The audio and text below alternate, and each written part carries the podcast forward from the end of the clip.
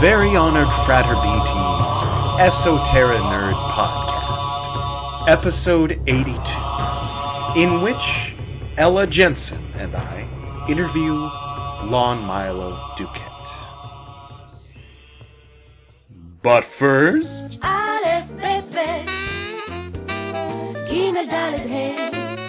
Continuing the segment in which I recite the poetry of Paul Foster Case very Honored Frater P, from the Book of Tokens.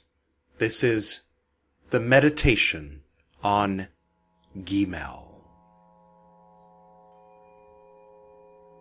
Thou hast seen, O Israel, how, for the sake of creation, the one life that I am seemeth to divide itself, becoming two. Of these two, I have made known to thee my superior nature, the crown of primal will, wherein I have my supreme abode. Hearken now, while I expound the mystery of mine inferior nature, which standeth in the tree of life as the Sephira of wisdom. Forget not that these two, though they be named superior and inferior, are in truth of equal rank. As it is written, that which is below is as that which is above, and that which is above is as that which is below. Be thou not led astray by their false doctrine, who ascribe to the inferior nature somewhat less of power and worth than inheriteth the superior. The two are as the pans of balance. Each hath its own peculiar quality. Each hath its appointed sphere of operation. One cometh not before the other, but together they exist from everlasting to everlasting. Mine inferior nature is the universal substance, the divine mirror, wherein I, who dwell at the heart of all things, am reflected to myself. To the uninstructed, therefore, who mistake the reflection for that which is reflected, my secondary nature seemeth to be more interior than the primal will. This error may be likened to the illusion which ariseth when one seeth a room reflected in a glass, and thinketh he seeth the room itself. For though what presenteth itself in the mirror of wisdom is internal, the medium of reflection hath its place in the without, in the realm of secondary and created things. As the substance whence all forms arise, the vehicle of my divine essence, mine inferior nature, is to the superior as is passive to active, as woman to man, as Eve to Adam. Yet to every light of emanation, proceeding from it on the tree of life, doth this same wisdom stand as root and source. Hence, in the scripture is wisdom spoken of as a woman, and when it is said, Wisdom hath builded her a house. But elsewhere, to this same wisdom, the wise assign the title Ab, the Father. Never is the heavenly wisdom known as Mother, for she is the virgin substance of all things, whose purity naught can defile. Remember now that I myself am the pure knowing, whence all manifestation ariseth. Recall to mind that my superior nature is the primal will, the eternal watcher, under whose regard the stream of creation floweth. The substance of the stream is the inferior nature, wherein I see innumerable images of myself. These be all things and creatures, great and small. Whatever existeth is as a ripple on the surface of the stream, but all are of the one substance. Thus all share in the peculiar quality of the stream itself, which is the mirror of myself to myself, the root of all remembrance. Creation is the record of mine ever changing manifestation. All things bear the imprint of the history of the universe. Nothing of mine activity escapeth this record. In it do men share, because they too are parts of the stream of mine inferior nature. Thus are they partakers in my perfect recollection, which is the source of all memories, and the root of all the wisdom of mankind. All wisdom, therefore, is summed up in knowledge of me.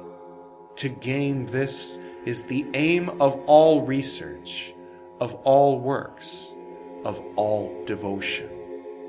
From knowledge of me cometh the lesser knowledge of the things which I have brought forth.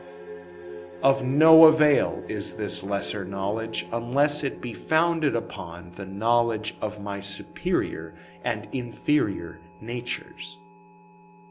Hence it is written, Remember now thy Creator in the days of thy youth, and thy days shall be long.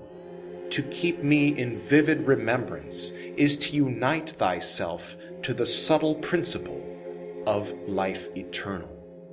Mine inferior nature is the bond of union between myself and all created things.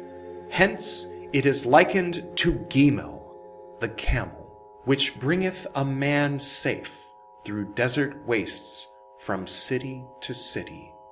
Again it is likened to Gimel, because the camel beareth rich and costly merchandise. And again, for that the camel betokeneth travel and communication, being thus a symbol of change and of the flux and mingling of ideas, borne upon the stream of memory. Happy is he who bestrideth this camel of mine inferior nature, which bringeth them who learn the secret of its mastery unto me, their Lord. A task most difficult and laborious is the conquest of the power of recollection. Strength and courage and patience must they have who would gain this victory. But these shall be as kings and princes in this world, and even as gods in the world to come.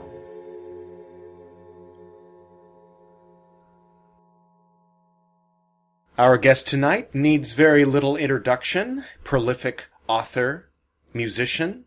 Tonight we'll be talking to him about Aleister Crowley, Thelema, Ordo Templi Orientis, Ecclesia Gnostica Catholica, Golden Dawn, The Goat of Mendes, Paul Foster Case, and a number of other subjects. But first, let's bring in our co-host, Ella Jensen.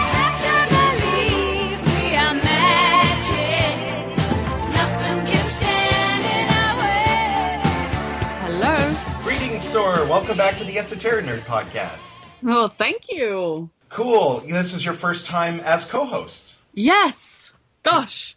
It's wonderful to have you as co-host. It's wonderful to be a co-host. Yay! Do I get a badge? Uh, sure. I'll have to make one up on the computer, but uh, I'll have to work out how to uh, which picture of Lon and which picture of you to use, and I'll make you know I'll do some something. I'll figure it out. you know me. I know you. so how have you How been? are you? Oh, I'm good. um, you were in the states, but I missed you because you were far away. No, I wasn't that far away. But you know, the fun thing is that my sister was in California. Uh huh. while I was in the States. And I was like, look, I've got all these cool friends on the West Coast you should go see. And she's like, nah, I'm not going to see any of your hippie weirdo friends. and what does she do? She goes to Joshua Tree, she goes to San Diego, she goes surfing, hiking. Oh, I'm yeah. like, you're more hippie than all of them put together. Yeah, I love Joshua Tree. I, I do love California, I have to admit. But you were way over. I mean, in European like distances, you were like six countries away. Uh, Yeah. But uh, yeah. Minnesota was awesome. Oh yeah, that's where you were. It was cool. It was I, it was the best introduction to the US I could have ever had. And what was that event you were at? It was um, Women of uh, Force and Fire, so it was an OTO uh, women's conference, or, and and it was really really good. It was all about getting the feminine in Thelema and getting together and talking about important things like gender and uh, occult in, in aspects to feminism and. Yeah, it was it was really really good. I had an awesome time, and Stooping Starlight was there representing. So yeah, it was Very really good. cool. Now, for those who are just tuning in who aren't familiar, Stooping Starlight. Now, first of all, that's a reference to something, isn't it? An allusion. Yeah. So, so the reference is to a, a, a part of the Book of the Law, and it's um. Let me just get my book out. and it and it's it's talking about you know uh, about Nuit and uh, and how she's um what she is in in in regards to Hadit. So, so Hadit is the secret center Okay. uh, and and um, Nuit is the sort of all um, all encompassing, uh, and uh, So when Neil deGrasse Tyson talks about identifying with the stardust within him Yeah. and looking out at the whole universe and all the all the galaxies and even the, maybe the multiverse and feeling like like it's within him, then he's kind of tapping into the same kind of gnosis perhaps that uh, Rose Yeah. Kelly was tapping into in Egypt. yeah, absolutely. So so what what it, it's from book one, or the first book of, of the law, which is the Nuit, uh, and and then the um, Now the third part's the one with the pecking the eyes of Jesus that yeah everybody yeah that's the that's the wrong. so we have the Nuit. We have the which is all about, and it's really funny because we're coming up to tomorrow and and the the eighth, 9th, and tenth, the celebration of the three days of the writing of the Book of the Law, and each day is sort of um, you know dedicated to one book because one of the books was written. They were written on three consecutive days, uh, and tomorrow is actually Nuit Day. Uh, so that so the verse that Stooping Starlight is um, is alluding to is uh, 16 in, in Liber al uh, book one verse 16. For he is ever a sun and she a moon, but to him is the winged secret flame. So the this inner microcosm, and to her the stooping starlight, and so she's the all encompassing macrocosm. So your podcast is called Stooping Starlight for people who don't know, who are just tuning in because they're like, "Lon, what?"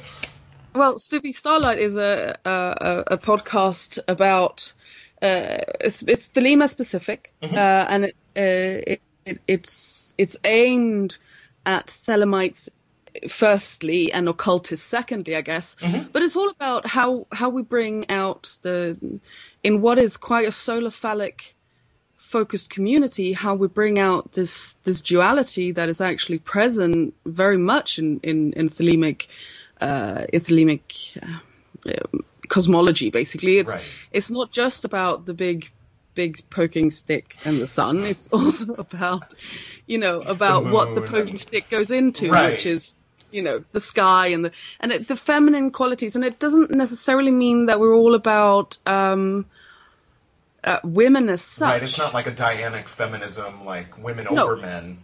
But I No, mean, no, no. because people might And- and interpret it's- it that way because men aren't allowed on your podcast. What's this now? Is that Yeah, well, that's that's somehow- reverse sexism?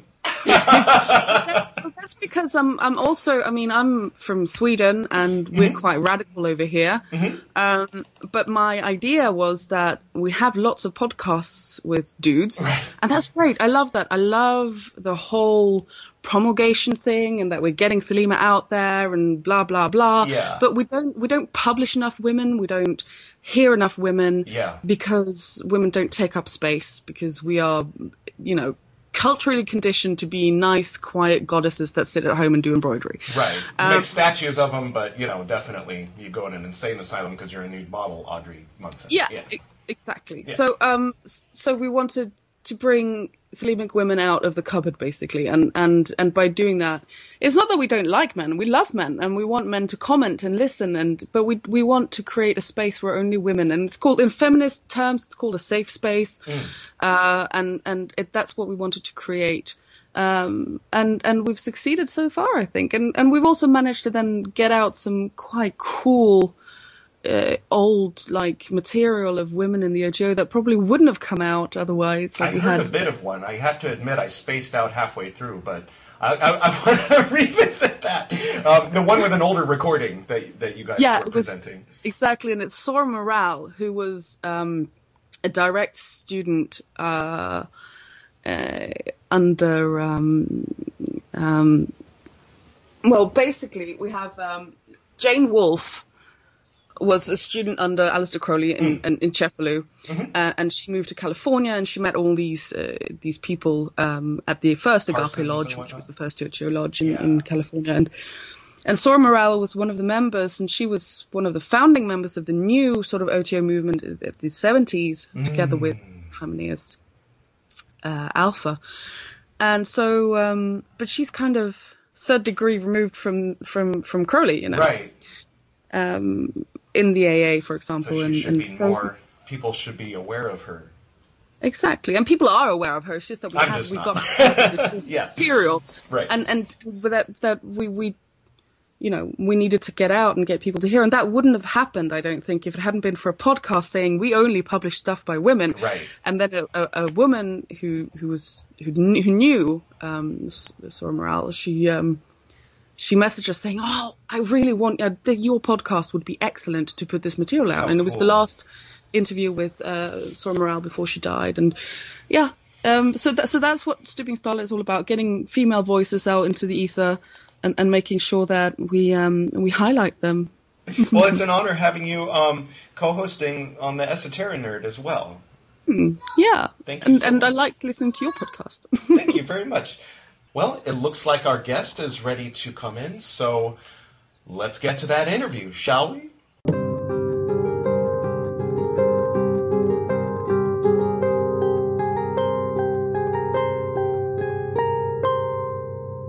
Hello, can you hear me? Greetings, Frater. Welcome back to the Esoteric Nerd podcast. Thank you very much. Thank you. Uh, you're coming through loud and clear. Lon, this is Uh, Ella. Hello, Ella. Hi. 93. How are you? I'm very good, thank you. Now, oh, just real quick, Ella, we call you Ella, but what's your real name? Ingela. Thank you. I was wondering what that was. I'm going to try to memorize that. So, um, No. so Lon, how have you been? It's been a little while. Oh, I've been okay. I've been uh, pretty busy for someone who feels like I'm not doing anything. Very Uh, cool. Yeah, last year, I uh, between December and December, I went to China five times. Wow. How cool. Which cities Wow. this time? Uh, this time, all all in Beijing. Oh, Yeah. wow. I um, I gave uh, an, an ongoing uh, uh, Kabbalah, uh, I guess, an ongoing Kabbalah, a little initiatory uh, uh, order, and uh, did a three degree thing and did it in four parts, and uh, Oh, cool. yeah, it was it was a lot of fun. I, and uh, one of your students is a, I guess, a model, or she's she does a lot of uh, Western esoteric style photography, and uh, it's very glamorous. Have you seen those with the different tarot and crystal balls and things? uh, I don't know if I've seen her work, but I, I think she came to your to your Shanghai workshop, though. Okay. uh, and there's uh, no, there's they're almost all all women, and uh, which just breaks my heart terribly, of course. And uh, no, but but uh, no, one of uh, I know one of my uh, uh, Beijing uh, students or class members is a fashion model and and um, very tall and statuesque. That may, and- might be the and- one I'm thinking of. Yeah. it, it might, and uh, but you know, what's important is she's a damn good Kabbalist. So, Nice. yeah. Oh, How cool. Oh, Maybe we could like do an amalgamation so that we can get all those like Chinese sisters over to to Europe, um, to you know. I'm sure they would love to do it. I'm absolutely sure they would love to do it. Well, I bet Uh, they're all going to be subscribing to Stooping Starlight after they hear this one. Uh, so I've been doing that, and I've got a lot of writing uh, uh, projects uh, that I'm currently way behind on. Mm-hmm. But um, I really loved your Ganesh work that Monday. Oh, very good. That was very beautiful, and I brought a statue and consecrated it. Now I have a, a more sizable Ganesh shrine that Oh, I've been all adding right. to. Yeah, thank you so much for that. Oh, you bet. Isn't he? uh, He's just such a such a comforting deity. Yeah. If if you're, you're going to th- throw the, the the entire potential power of Godhead into one image, that's a pretty cool one. It is. I, I actually have a bone to pick with Ganesh. What's that? Uh, well, well, it was after I attended uh, this. This is many years ago, and was when I first encountered Lon actually uh, in Norway, and and we we had this song about Ganesh that I think goes along the tune of "Pop Goes the Weasel." Yes. yeah. Yeah, and that was stuck in my head the whole nine hours That's the bone. traveling. we did that at uh, we did that that Monday too. Ganesh, Ganesh, Ganesh, Ganesh. Yeah. Yeah. and and and the train was delayed by like five hours, and we had to go on like alternative. But by the end of it, I was really pissed off with Ganesh. actually. Uh, oh, you know, well, my work is done. I like that you said. Now, whenever I see the uh, Freemason symbol, I think of Ganesh. When I see that G. yes, yes. So Ella, you wanted to pick Lon's brain. I remember the last time you and I spoke, you said off the record, and I can cut this out if you want. Um, you said off the record that um, that Lon's approach toward OTO is not everyone's approach toward it, and you would like to pick his brain because you thought that he mm. had some ideas that you thought should be heard in about mm. particular things. And I'm totally ignorant about all of this, and so, but that was my reason for having you on as co-host today. aha, aha, aha. Well, I, I think it's not that that Lon has a extremely different way of approaching, but I but I, I think um, there's a very there's this very easy sort of non nonsensical way that that that we approach Thelema. I think, and and it's um it's this joyful way of approaching it rather than this very like Heavy, very serious. stern look at my wand kind of thing. That's kind I found out that doesn't work. So, well, well, I think I, I young- get a response from that. so. Yeah. But I'm, I mean, I'm, I'm a, I'm a younger generation, I guess. I, I joined in 2000, and now I'm, oh, okay, okay, I'm old as the street now compared to some of the new people. Yeah. Uh, but, um, but there's, this kind of like, um, for me, there's a big uh, call out for us to kind of reconnect with the, with the people who were first active and you know first join this this this new movement and and, and that that Alpha and Soror Meral, uh, etc. kicked off, and I think we um, what what I get from from Yulon is that there's there's, there's a lot of um, lot of activity which I don't see from many other of the. Um, you can't see my fingers doing the the the, the thingy older members. Um, what do you what do you think about that? What do you think about like the because obviously it's degree related, etc. But do you think that we uh, do, do you feel you have a different attitude towards that? Do you understand what I mean? Oh, uh, uh, yeah, I understand what you mean. It, it's probably more accurate to say that that uh, uh, uh, whatever my attitude is is is is my attitude, and if any uh, if anything is different, it's everybody else's attitude. Everybody has their own attitude. Do what thou wilt, not what Lon will. yeah, and, uh, but but uh, maybe uh, if I'm reading this right, um, uh, I am sort of.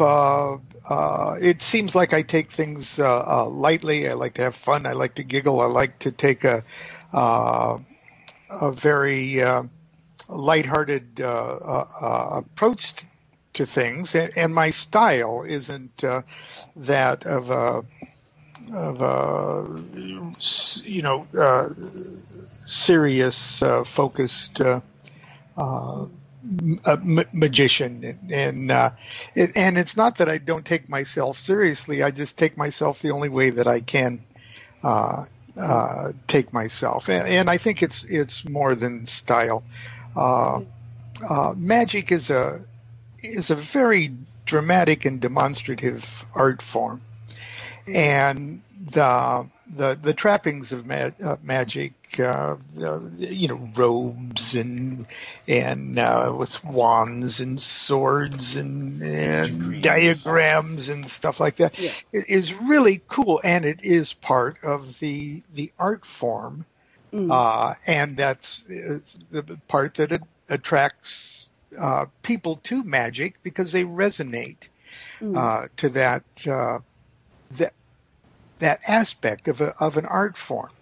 But uh, it would be like uh, uh, if you would crystallize your idea of what magic should be like uh, and focus that crystallized idea on the the the, the trappings.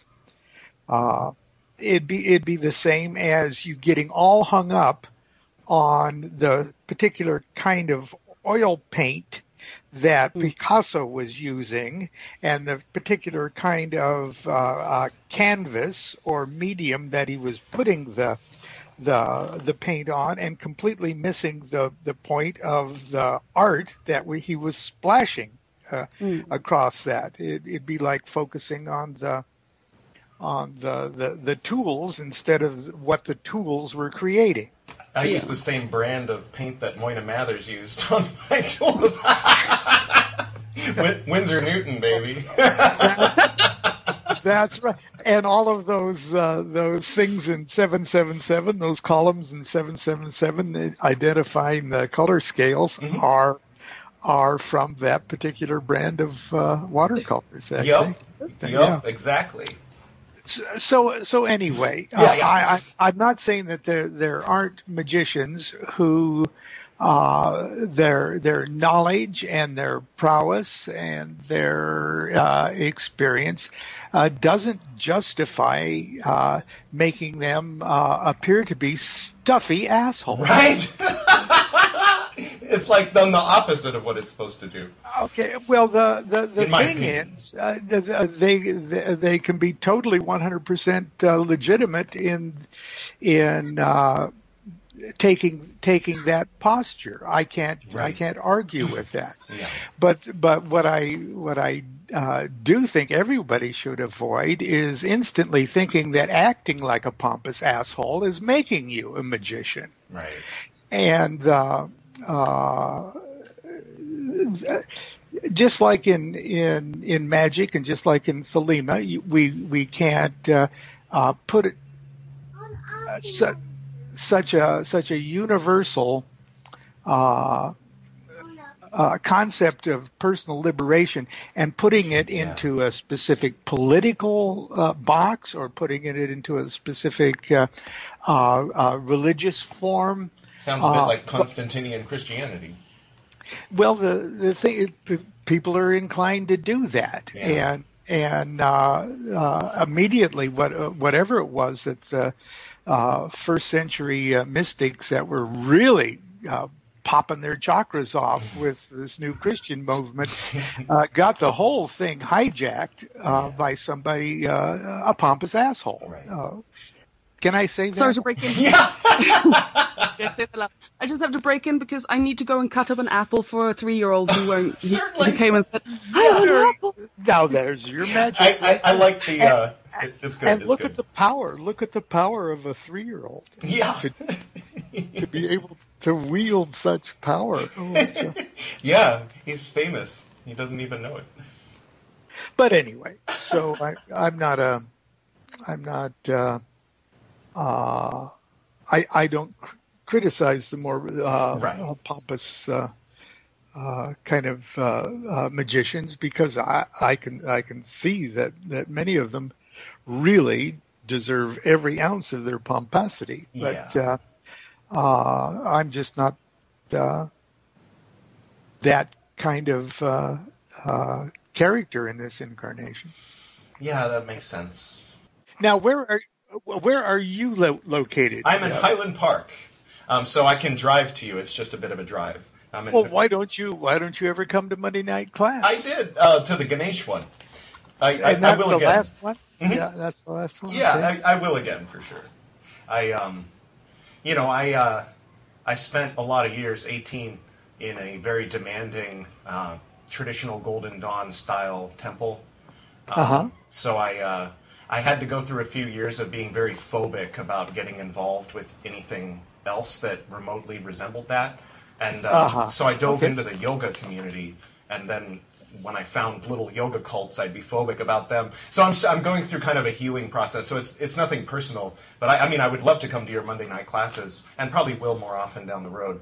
I just generally um, am aloof and detached and distant from from things. Uh, yeah, I like to keep my own space because I uh, All right, I all didn't right. for so long. You've heard of right? Oh God. Yeah, I was his like right hand guy for a number of years. Oh, it was kind of that's sickening in the gut. So I, all of this is my karmic uh, retribution. I'm uh, doing my best to uh, to do good for the community. good for you. Good for you. Things like that they they, they leave a lot of. Uh, uh, and here's another thing. You know, the, uh, you never know what uh, super cool stuff uh, will come out of such crap. Yeah, when people are, you know, ask me uh, whether or not they should align with one one school of thought or one particular, uh, you know, branch of a of a magical uh, society or order, Yeah. or, or or another. Uh, you know, I have my personal opinion of, of you know who's a crook and who's a uh, uh, or might even be dangerous. You know, yeah, but but by the same token, it's not it's not the the cult leader. It's the teachings. It's the it's the it's the, The practice. uh, it's you. Yeah. Okay. Yeah, you're either going to be a, a, magician or you're not. So the the if uh, you know, like there's this this story of the the I guess it's the rites of Mendes. Eh, who knows whether this happened or not? I think it was Eliphas Levi tells the story someplace. Whereas there was the the Egyptian mystery school of Mendes, uh, uh, whence we get the the figure of the goat of Mendes, uh, and uh, uh, but it was like a, a branch or a hybrid of the uh, Icy, Icean mysteries, and uh, it was very prestigious, and everybody in town wanted to, to be an initiate of this thing. It was very, very, they're very snooty and very elite, and it was a very cool thing, and people that that uh, were great initiates of them could, you know, uh, uh, figure out how to program their VCRs, and mosquitoes wouldn't bite them and stuff like that, and. Uh, uh, and so uh, politicians and great leaders all they all wanted to be an initiate of the rites of Mendes, but you couldn't ask to uh, uh, you couldn't apply. That would immediately disqualify you if Right. if you ask some. And nobody actually knew who was a member and who uh, who wasn't. And uh, uh, so the they ask you, and they only ask you after they watched you for about five years and subtly tested you. And uh, I don't know what they did to test you. They maybe, you know, uh, uh, tied a string to a wallet and threw it out in front of you to see if you were honest or something. You know, Yeah. stuff stuff like that. And finally, after five years, just out of the blue, you get this note that says appear at the Temple of Mendes at uh, a Wednesday at seven o'clock. You know, or so, something like that. And you go, ah, yes, I'm getting it.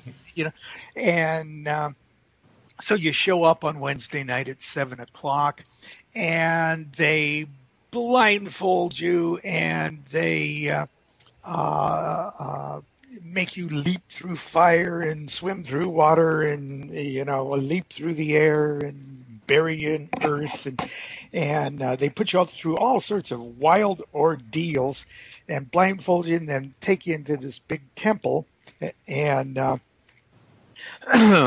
they make you take this hideous hideous oath that you'll never reveal what you see and this is uh, or uh, names of any of the members. You'll never do any of this kind of stuff ever, ever. And if you do, they're going to rip your pee off and shove it in your ear, and your family's going to go broken.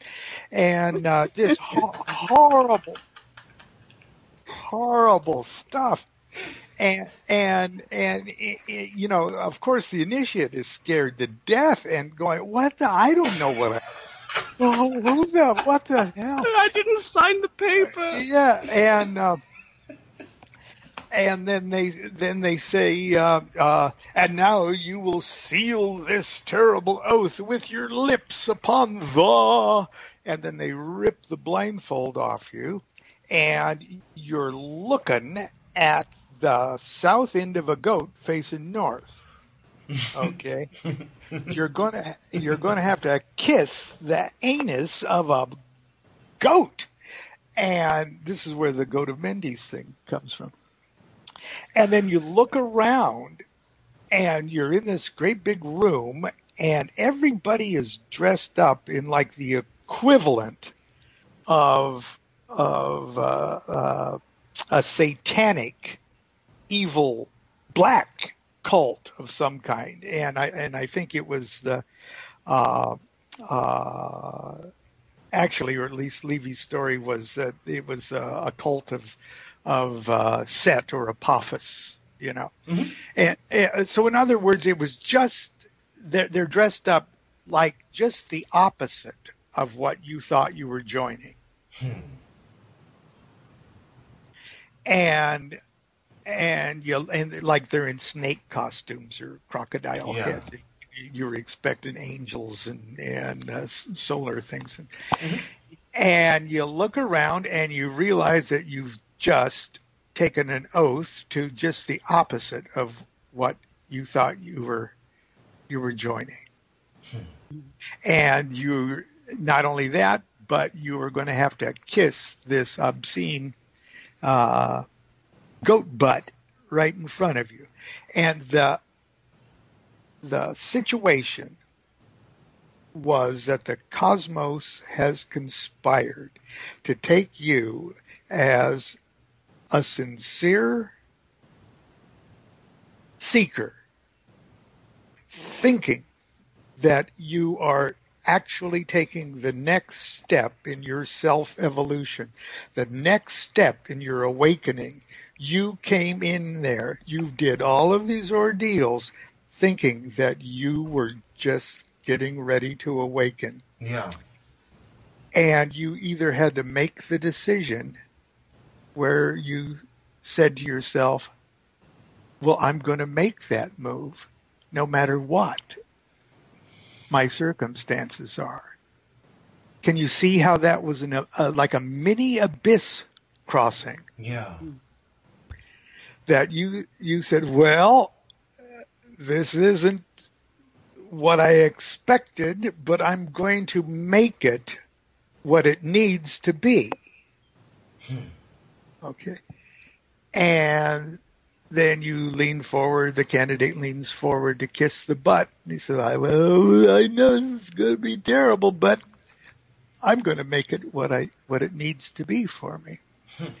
and then of course, uh, you know, the, they find out that it's just not real, a real goat. It's, uh, It's like a stuffed goat, and it, the goat is actually stuffed with the pristine little uh, uh, virgin of uh, of the cult of Mendes, and you plant your lips on her little cherry lips, and and uh, everybody unzips their snake suits and goes, "Ah, Okay, ah, that's what surprise!" that Betty Boop cartoon was based on.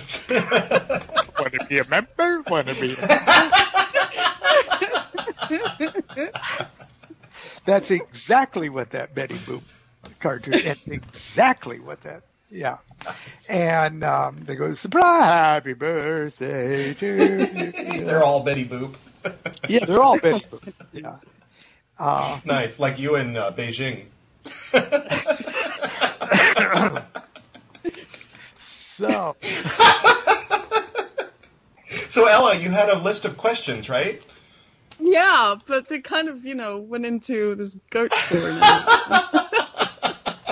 Why does it always end with a goat story? It always. I'm, I'm thank you for clarifying all of that because I went through, Well- of course.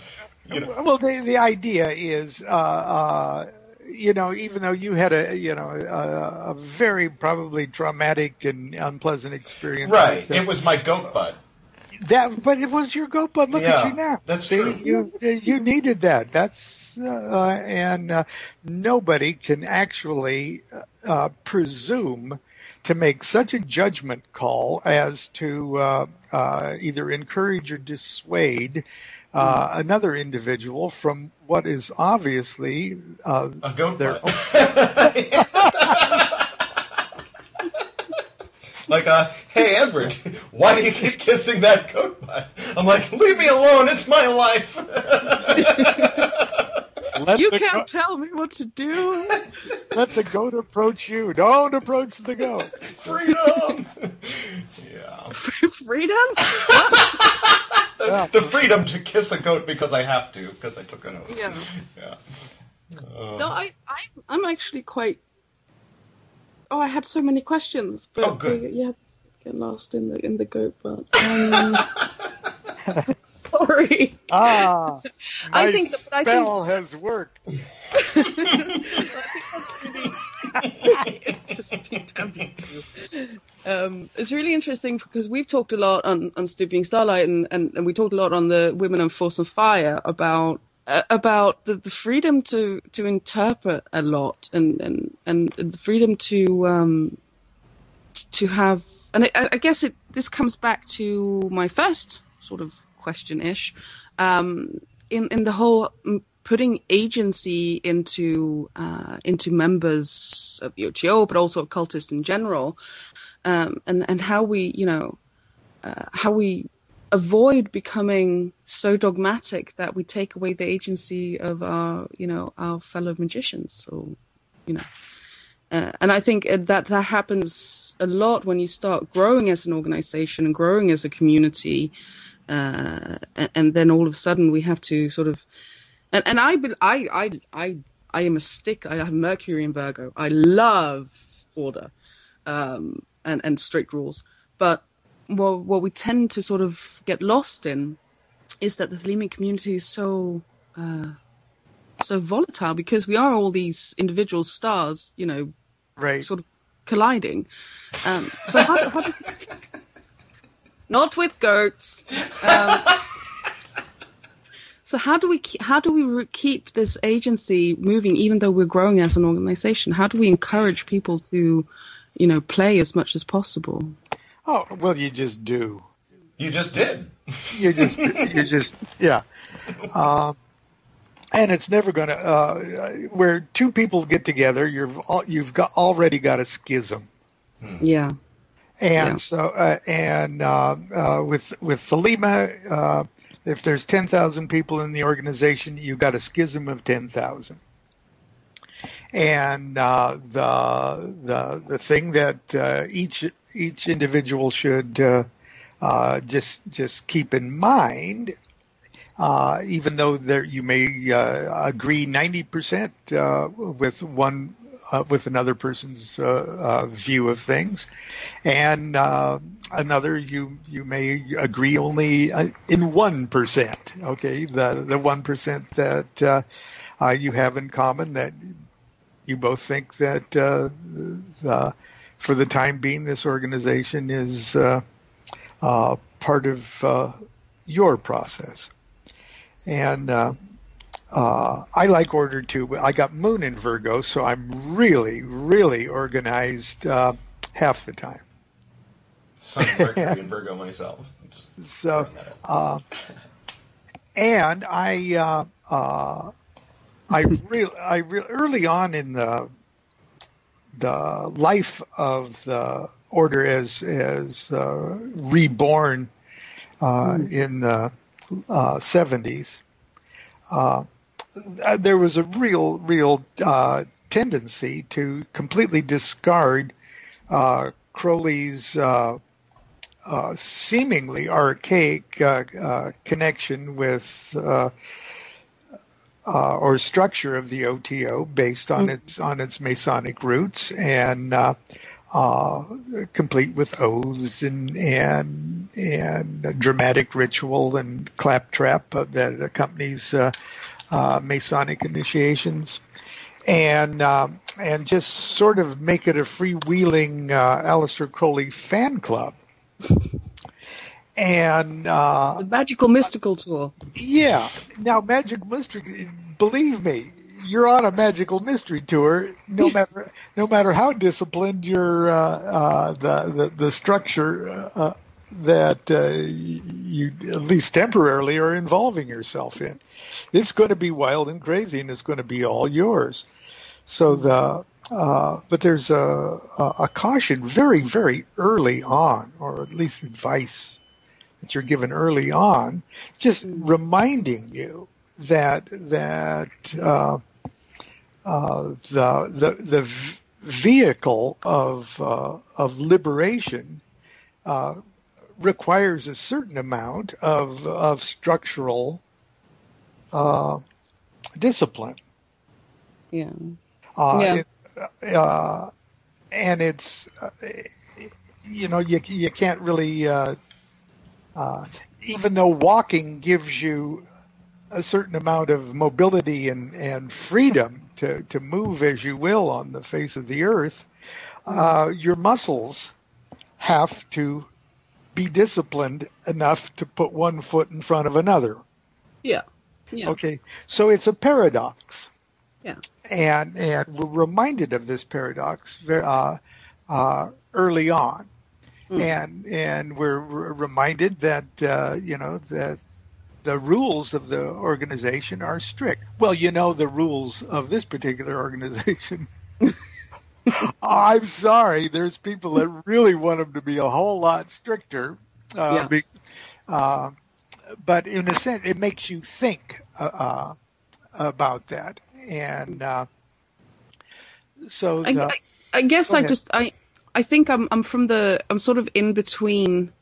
Again, I think it has to do with with w- at what point I came into the OTO and came into the Thelema community, which was in the sort of late '90s, early 2000s, where there was a a huge shift from, especially in Europe, from you know quite um, how do you say this, rogue yeah, right. rogue order activity into something that that was more structured. And i think I, I guess i have i have a craving for structure and i have a craving i mean, I mean i'm one of my big focuses in, is is the egc and i uh, and i love that but sometimes i'm like can't we have a nicene council?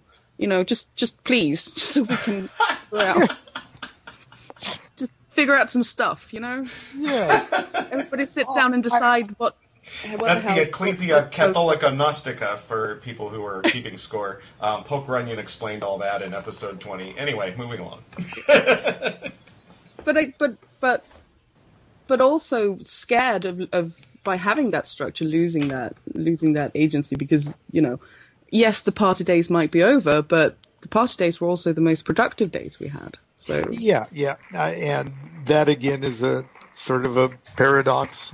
yeah And it kind of happened with Christianity before uh, the Nicene Yeah. Council. But yeah yeah The and uh, uh, y- y- I'm Constance and I, uh, you know, when we go to, to meetings and stuff, we, we really have a, uh, a, a pretty firm uh, point of view on um, on the the mass. Let's just mm. use the mass as a as a, uh, a formula of uh, that expresses the central uh, magic of the OTO, mm. and uh, and so uh, about half of what moves forward at uh, at big meetings uh, is uh, in harmony with our point of view, and about half is not particularly completely satisfactory from our point of view. The point is, uh, uh, when we celebrate Mass, it's our point of view that is that is expressed 100% of the time. Okay. Yeah. And we've also um, uh, and it doesn't conflict in in uh, any way, shape, or form with uh, uh what is uh, outlined in Liber 15, which is Crowley's uh, Mass, and and so in a, in a sense, it is all a matter of our personal understanding of the magic as we are executing it. Yeah, yeah. And um, uh, the uh, the fact that uh, for a period of uh, gee, I joined in 1975, and there wasn't really an organization Mm-mm. in 1975. There was just uh, Phyllis and Grady and Helen mm. Parsons Smith and uh, and uh, that was that was pretty much it for a couple of years, and um, uh, so we saw the organization uh, uh, form, and then we we uh, saw it spread spreading internationally, and we see it. It's an organic thing and sometimes it, it grows in a healthy way and sometimes uh, it doesn't. Uh, the the main focus is my first duty uh, is to make sure that I'm growing in a healthy way. Uh, because if I'm batshit crazy, I'm not going to be any good to the organization. So my first magic duty is to, is to myself and and I think if everybody would would try to keep that in mind at least half the time, you'll you'll be less frustrated in your uh, uh, participation in a in a magical order of uh, it's like cats herding cats. we're like cats, you know. So, uh, and and it is a paradox. It's it's uh, an organization of people that that have vowed to be uh, completely individualistic, and so uh, it's it's breathtakingly cool and profound in a way, and uh, uh, very frustrating in another. but it's beautifully frustrating because out of that frustration, yeah. I think that it comes, you know, you I get spurred on by the frustration, but that might yeah. be Stockholm syndrome. I don't know. but I will, I will say this uh, that uh, uh, even with all of the uh, even with it, all things considered, I've never really been more uh, optimistic or encouraged or proud of the organization uh, uh, as a, as a whole. And I just may be living in a fool's paradise. I, I may just be, uh, you know, a complete Pollyanna about it. But uh, you know, no one has been in the OTO. No living person has been in the OTO longer than I and Constance uh, is number two, just by a couple of months. And so uh, I, at least in my own uh, mind, have the vantage point to make a statement like that.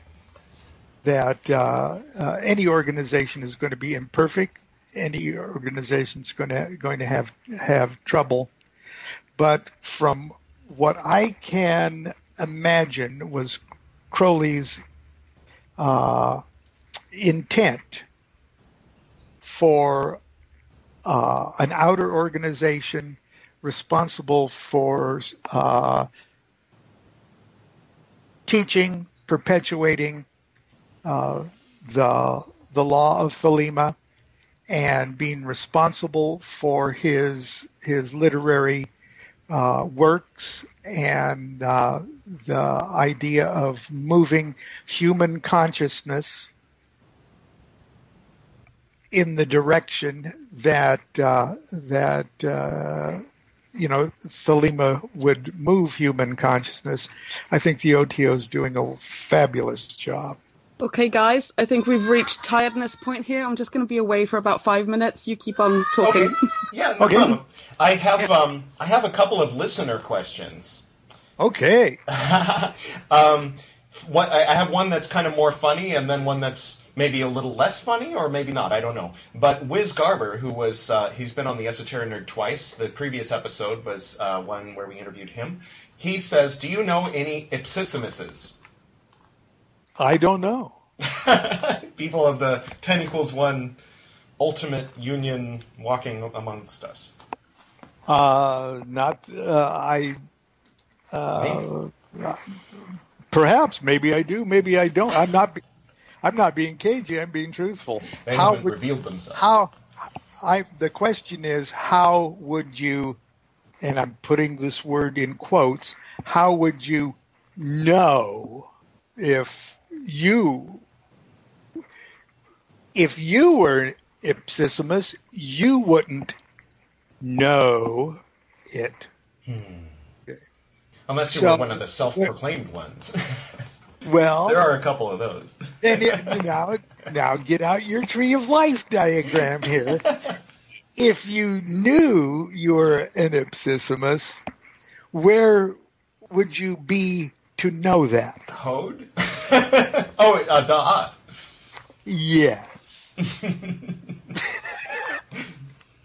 there used to be a comedian that went yes Yeah. that's what i'm saying so so The other zero zero. I I don't I Maybe. you know I, I'm I'm uh, the, at least the Lon that you're talking to on the on the phone here is not in any uh, uh, position to judge anyone else's level of consciousness or or initiatory degree. Here, here. Uh, yeah, So the second. Uh, oh, sorry, sorry. yeah. I was going to say when uh, you know when we wake up, we're we realize we've all been ipsissimus. We've all been the ipsissimus all along. The the other question. Um, excellent video uh, that you made a while back in, on Enochian Magic, by the way. I have uh, a, a gentleman named Chris, probably doesn't want me to say his last name, and he says, What are Lon's thoughts on Paul Foster Case's warning that Enochian is too dangerous and that it causes sickness and disease?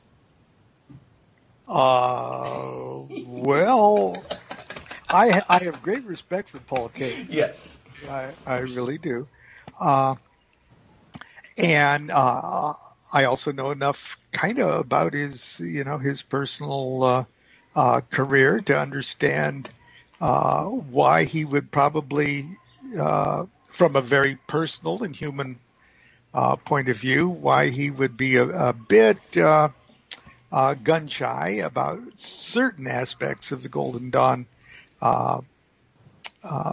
classic Golden Dawn uh, study, and I could certainly understand that anybody his age and uh, responsible or uh, involved in the personalities of the occult community uh, during the, the time that uh, he flourished, why he would not like Aleister Crowley. And uh, but uh, his statement, if uh, if somebody would. Yeah, I don't know the exact quote, but uh, that was just Yeah. what someone wrote me. Uh, I think that's absurd. Right. Okay, and uh, uh, and I think maybe the work that uh, was to be and was the focus of Paul Case's uh, uh, work was uh, was such that uh, uh, he the the the exploring Enochian work uh, was not part of his. Uh, uh, was not to be part of his talent or his uh, uh, point of interest, and uh, he probably observed people that uh, uh, uh, got into it on one level or another, and he, he observed that that uh, their careers didn't go so good, and Right. perhaps he jumped to conclusions uh, and blamed it on on um, a magical practice that he had an imperfect Right. understanding of. That old causation versus correlation thing. Yeah, yeah, but uh, uh, uh, look at the other cool stuff that Case Sure. Case did, and, and and focus on that, and Yeah. just uh, don't let that uh, cloud your view that he was omniscient on everything. Well, he and Crowley both did yoga. Both were poets. Both were full initiates of, you know, the Golden Dawn. They have a lot in common. In a way, it's the narcissism of small differences that, you know, would cause cause the two schools to have anything but nice things to say about the other. right? I wish I would have said that instead of you. That was just. that was just perfect. Oh, yeah, thank you. yeah, that's I agree. Are you there, um, Sor? I'm here now. Oh, yes. good. How are the how are the little ones? Are they They, unconscious? they yet? are. They are. They are tired. Oh. Um, I just. I just have, have one more. Um, because you mentioned um, you talked about constants and things. Well, and and obviously the the movement in in China being a, a lot about sisters, and this is my special interest, obviously. Um, how do you think that um, the future? Because in um, when I was at the Women of Force and Fire conference, um, there were so many there who were past masters or current body masters, very involved in in occultism, and I mean in other factions, so to speak, in other in you know in other areas. There's obviously a lot of a lot of women involved. What what do you think is the future of women, not in just in Thelema, but in occultism in general? Do you think we're, we're growing um, and and and coming to some sort of like um, I guess point of explosion of women within w- within the uh, within the occult community? Uh, well, uh, I, I really see the pendulum swing so far uh, uh, back from the previous male sort of dominated uh, uh, aspect of occultism. Uh, well, I see it happening uh, right now, even though that uh, we still see a lot of uh, uh, interest in the occult coming from uh, uh, more or less the consciousness of teenage boys living in their mother's basements. Mm, yeah, well, Uh, uh, to uh, uh, very strong re- recognition of the uh, the fundamental concept of of all magic and and or mysticism or spiritual practices uh, as uh, uh, from the female point of view.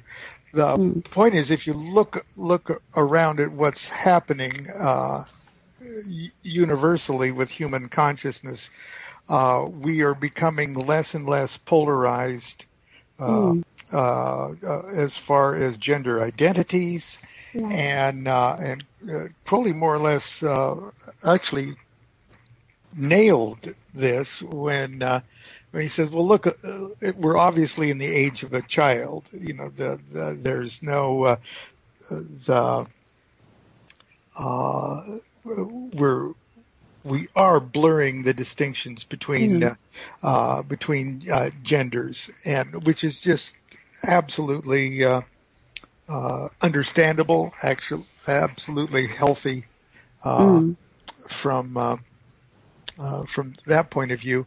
Uh, organiz- organizationally, uh, an organization has to uh, run on uh, intelligently organized, hard, Mm, yeah. hard work. And uh, that is not something that is characteristic in most males. You said it, not me. Yeah. So you can I use the clip on your podcast, though. we've, If you We've ra- got- raise it an octave, though. you know we've got a lot of you know good qualities. I can't think of any yet, but uh, we do have a lot of good qualities, and You look good in red velvet, you know. and we look so cool, you know. Yeah. Uh, but actually, to get us to set up mass and to tear it down and to uh, uh, actually uh, organize and and intelligently uh, teach, uh, I tell you, the boys can't do it by themselves. Okay. Uh, as much as they would want to try and huff and puff and and uh, and have you go make coffee for us. That's not happening anymore like that. and and if it does, they uh, we're getting busted really fast, and that that's a real good uh, that's a real good thing. But uh, like, oh, go yeah. ahead. No, I, I, I, I like the quote because I wrote, um, currently writing in the Swedish uh, OTO official magazine, um, is, which is called Women Without Tears, and it's about it's about first. The, my first was about Crowley and how he wrote about women and gender, and and and just how he says that this, you know, he, not even he knows where it's going. Not even he knows, you know, how far it's going to uh, to to evolve, uh, and and that he's only touching on it, you know, in his in, in Deborah Allen, etc. That that he, he can't even understand or perceive where gender is going, where female and and and I guess the frustrating thing seeing is that sometimes Crowley gets interpreted as this binary person who's like it's white and it's black, it's male and Right, it's female, when in fact it's the union between these two. You know, it's the Right. the mystical marriage of these two that is the that is the child and is what we're that that's the true transcendence. It's not realizing that there's male and female and etc. and you know circle and Right, lump and right. cup and stuff. But it's the but it's the actions that they take together and how that and that transcendence. And I think I really hope and I really feel like there's a movement that is more and more building on that and saying, well, we're not actually just looking for men and women doing mass, but we're looking for the product of the mass. We're looking for Absolutely. and in ourselves. and that uh, you know uh, after the really you okay uh, at that portion of the mystic marriage at the mass when the the uh, particle has dropped into the cup and the priest and priestess uh, uh, say that marvelous word you which uh, is where they the priest and priestess in a in a real sense in the truest magical sense have dissolved into ecstasy at that moment there is no priest left after that moment. There is no priestess left at that moment. The priest and priestess incarnate at the child as the child at that moment. Yeah. And that child incarnates in the the elements of the Eucharist. And it's that child that we eat. Yeah. J- just like the Christian um, uh, crazy people on YouTube say, they eat babies. Yes, Yes, yes, we do. Yes, we and. Nomi and taste the Yes. cinnamon and stuff. yes. Um, and um, uh, you know when you when you take that communion, okay, that's the object of your operation. Is the is the elements of the communication.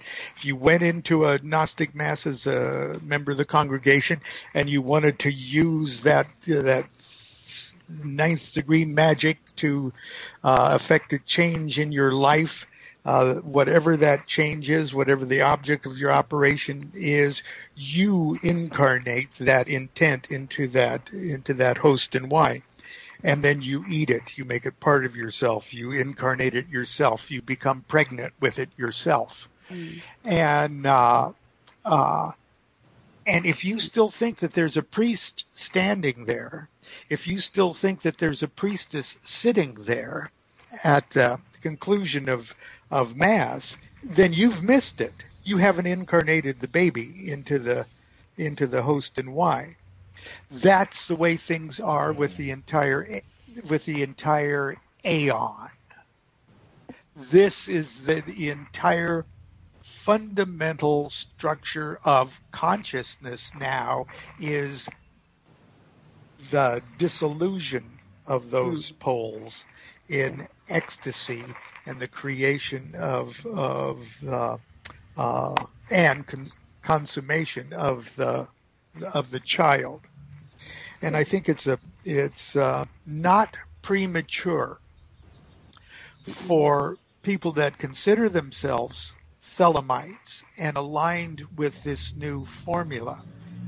I do not believe it's premature for us now to be looking forward to the next formula of Ma'at, and hmm. that we've moved from from uh, uh, goddess to god to child to justice to readjustment to balance. Okay. The, as we all know, the child is is very unpredictable, wild and crazy, beautiful but cruel and violent. Mm, that's really interesting. But for us that have already got it, okay, yeah. we get it. What's the next step? Mm. And we take that next step from where we're standing right now. So our job as an Age of Osiris person is to, of course, get to the platform of us realizing that the formula is that of the child. Mm. But now our job is the child is to see what it takes to achieve this rebalance. Oh gosh, does, does that mean we have to like go to college and get jobs and stuff? Spiritually, of course. Sorry. Right. Uh, maybe, but if you're already in college, it might mean that you should uh, uh, pick up your guitar and and uh, hit hit the road. yeah. No, I, I, I, I, yeah. I'd rather hang with Jack and Alan than you know. Yeah. But, but I think that's that's so encouraging to hear as well because I, I guess I, I get a feeling a lot, and not just in, in OTO, but in Thelemic community and occult community, that there's a lot of water treading when I get, you know, and I, I'm pretty sure I'm not alone in this. Um, that it feels like it's, ah, oh, it's like syrup sometimes, and just want to get on and get out of, you know, ex- explore, and and this this sort of um, um, pushing feeling. You know, yeah. something is urgent, something is happening, something's going on, and, and that, I guess that's the part of the child. But it's it's wanting to you know to to explore further what's going to happen and what's coming next. And and I think again that that I guess it's the whole agency thing that I'm scared that because we get so caught up in ones and and tools and and you know whoever has the most books when he dies wins and all that. yeah. that, that we um that we forget what this is all about and what the whole Aeon thing is about. Right. Well, always keep in mind that that uh, it's an order of one, and that's you. Okay. The we have our fellowship with other people of uh, uh, approximate like mind and uh, uh, we have certain uh, things that we that we hold uh, uh, precious and, and dear. But when it, when it comes right down to it, it's just you. The we tell new Minervals in the OTO, look, the OTO now that you're in the OTO, the OTO has changed. It's changed forever, and it's it's you, it's yours. Okay, and uh, uh, if, if you see anybody uh, uh, uh screwing up, uh, you know, that's them screwing up. Okay. it's now your order. What are you going to What are you going to do? what are you going to do it? about it? yeah, it, it, it- absolutely, absolutely. And um, I did a, uh, I I gave a talk at one of the national OTO conferences uh, a few years ago, and the title of it is "The OTO is a FU organization," and that when in doubt, when uh, when in doubt, if you feel anybody that ha- has has crossed the line, if someone is asking you uh, uh, uh, to do something that is just, uh, uh, if anyone presumes to suggest that you that you violate the prime directive of there is no law beyond do what thou wilt. If you think anybody, no matter what their position in any organization or wh- whatever, if they're your so-called superior in uh, uh, even in the structure of the organization, if they would presume to have you violate the prime directive, it's not you that's violating the prime directive, it's them. And then, and that gives you total permission, as indeed it's your duty, your loving duty as a sister in the in the fellowship here, to lovingly look them in the eye and say, "You." That, And- that's that's that's fighting talk. Well, I tell you, even if you're wrong, you've done the right thing. Okay. Uh, my teacher, Phyllis Phyllis Seckler. Okay, love her dearly. Uh, she's a she's a, a venerable person in in Thelemic history.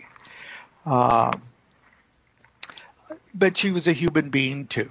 Okay, and uh, yeah, in a sense, Grady Grady McMurtry was my uh, uh, my my link to OTO. Uh, he had, as far as I'm concerned, the uh, the the correct for Lon anyway, the correct magic link to OTO, and for me, Phyllis was my what I considered my correct link to uh, to AA, and uh, I'm happy that these two people are uh, I consider my parents in Thelema. Uh, but Grady uh, obviously was not a, a total perfect individual, and and uh, I've I had to, there's there were occasions that I had to uh, say the the F word with him. And th- there came a time when when when Phyllis actually uh, uh, presumed to give me the AA, what she called the AA duty, to meditate until I agreed with her on something. and that's when I, with all loving, okay, so I said, you know, I'm not even going to apologize for saying this. You know, I, no, no. Even if you're totally right, you know, uh, no, uh, uh no, wrong. And and and in a sense, we uh, she didn't kick me out, and I didn't quit or anything else. But I tell you, I never. that that's the last time I I uh, you know uh, let her review my diary. Oh my god. You know, that's that's perfect parenting advice. Actually, I'm gonna I'm gonna say that to my kids. And uh, but I want you to go and meditate until you agree with me. and I'm gonna say that to all my employees as well. I want you to go and meditate in the lunchroom until you agree with me. Said, Phyllis yeah, knew what she was talking about. I, I'm sorry. I, Oh, that's I think. I I have just yeah whatever. but but I hope you, you at least get kind of the spirit of what I what what I'm Yeah. saying. I'm not disrespecting either of those people. I'm not disrespecting the OTO. Yeah. No. When you work with someone for a long time, you have those days. I've said "f you" to all of my teachers at least once. Yes, and uh, they should be happy. Yeah, Uh, yeah, that that in uh, what, maybe did- not in those exact words, but in so sometimes in those words. Oh, yeah. And, Right. Other times a little more politely, but So I've never told anyone to fuck off. Maybe I should start. well, it's uh, it- it's so satisfying.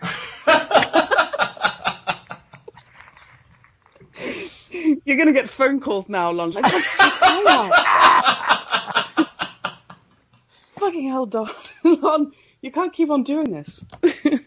yeah. Didn't didn't Thelema start with Crowley saying "fuck off"? yeah. Well, Yeah.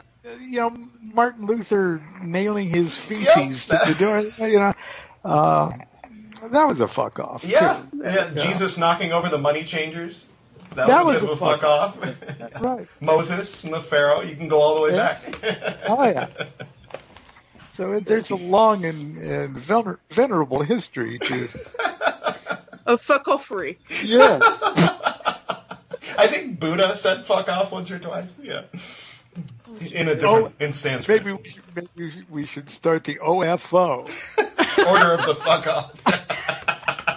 Oh, fuck off.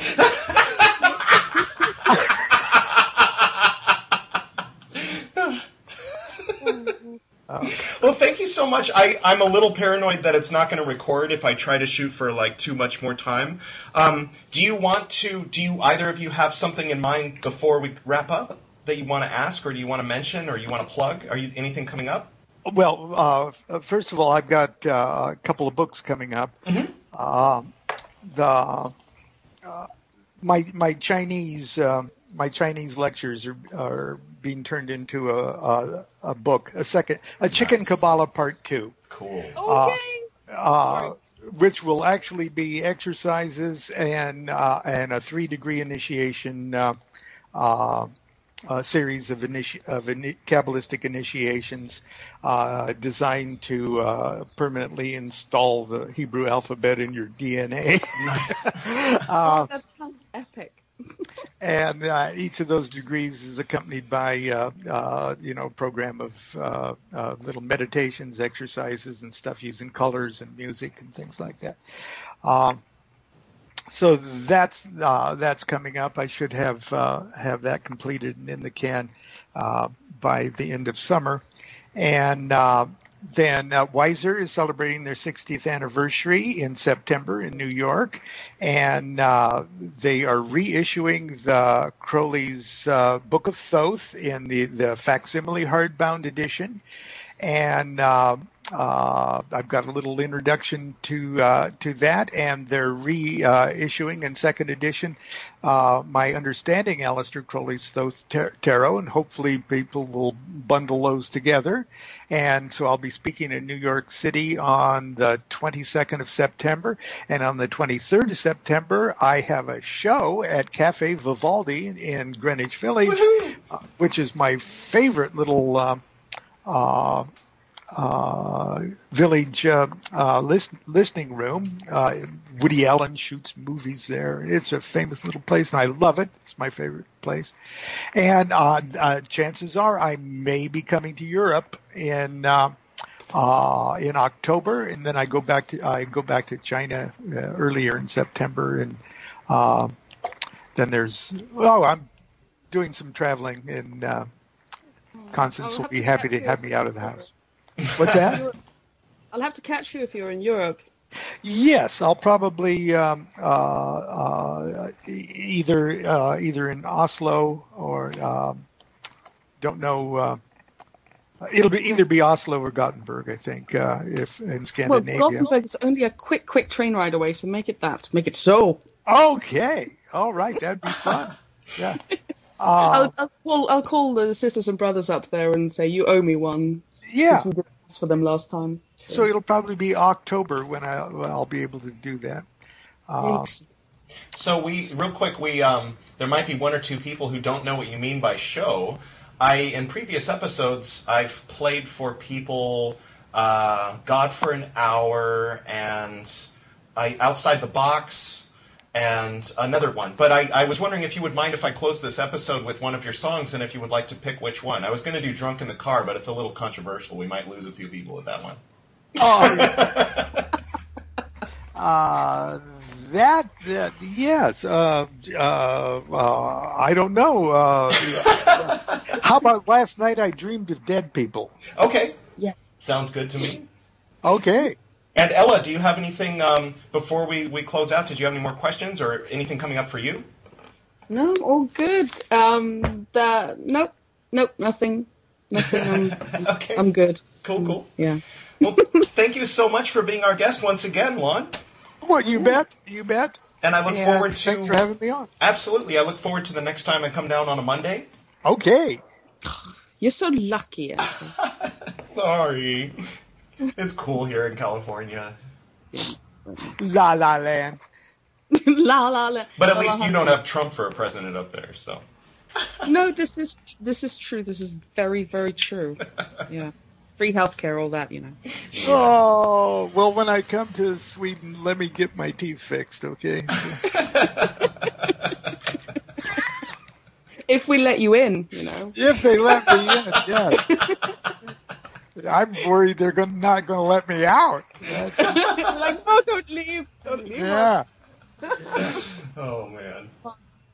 No, cool. Well, thank you so much. And uh, what do what do I? I'm again. I'm pretty. I'm old old Aeon, so I it, it'd sound awkward saying love is the law. But I. I- So how do you close something? Oh, that's good enough. Okay. Uh, do what thou Well- wilt shall be the whole of the law. Love is the law. It's the love law. under Love will. under will. 93's Frater and Soror. 93, 93. Thank you. Absolutely. Have a great night. Thanks. You too. Bye.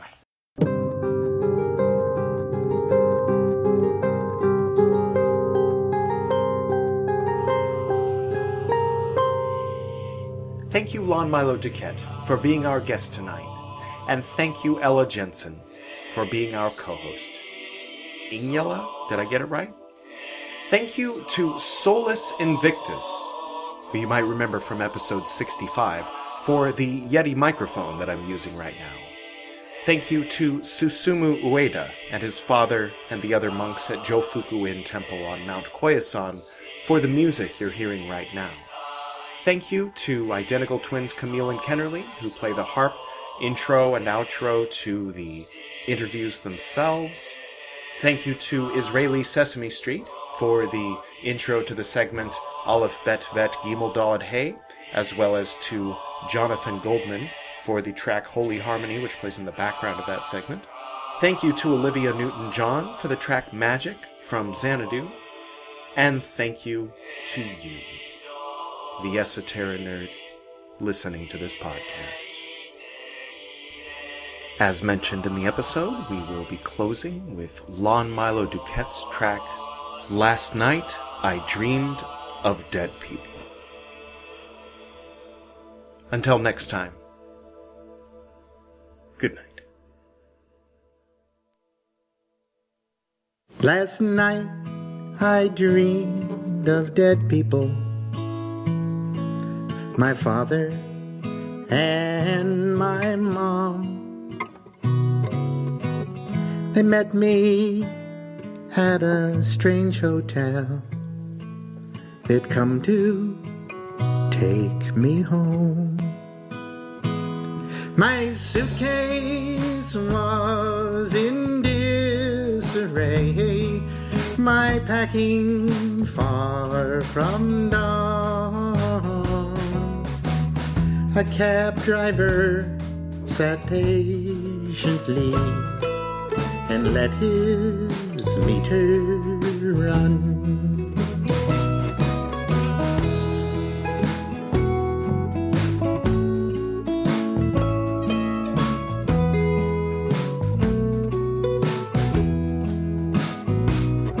I said I cannot go with you. I've business left undone. I've checks to cash and debts to pay before I leave this town.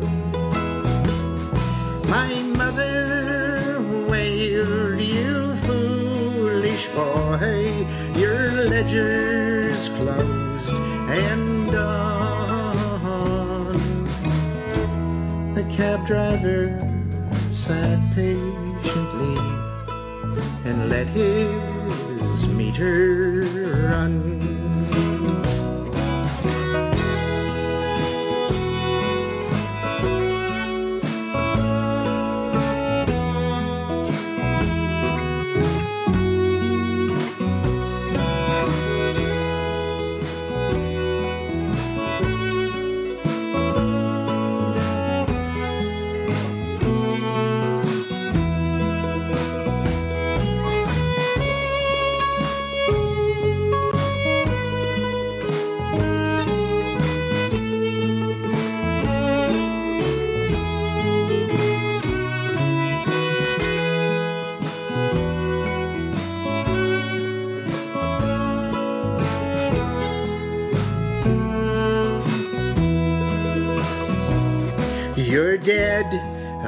Shouted angrily. Get in that cab and go. Then lightning flashed across the sky. A mighty wind did blow. Then all the dead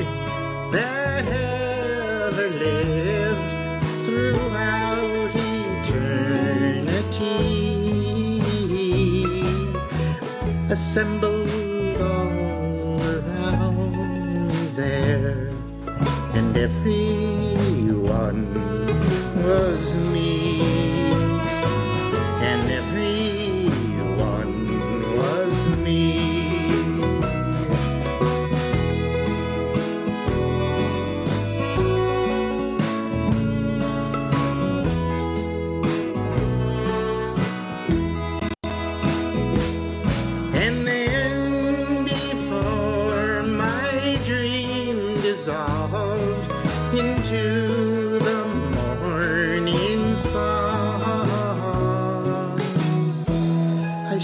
shouted to the cab driver, just let the meter.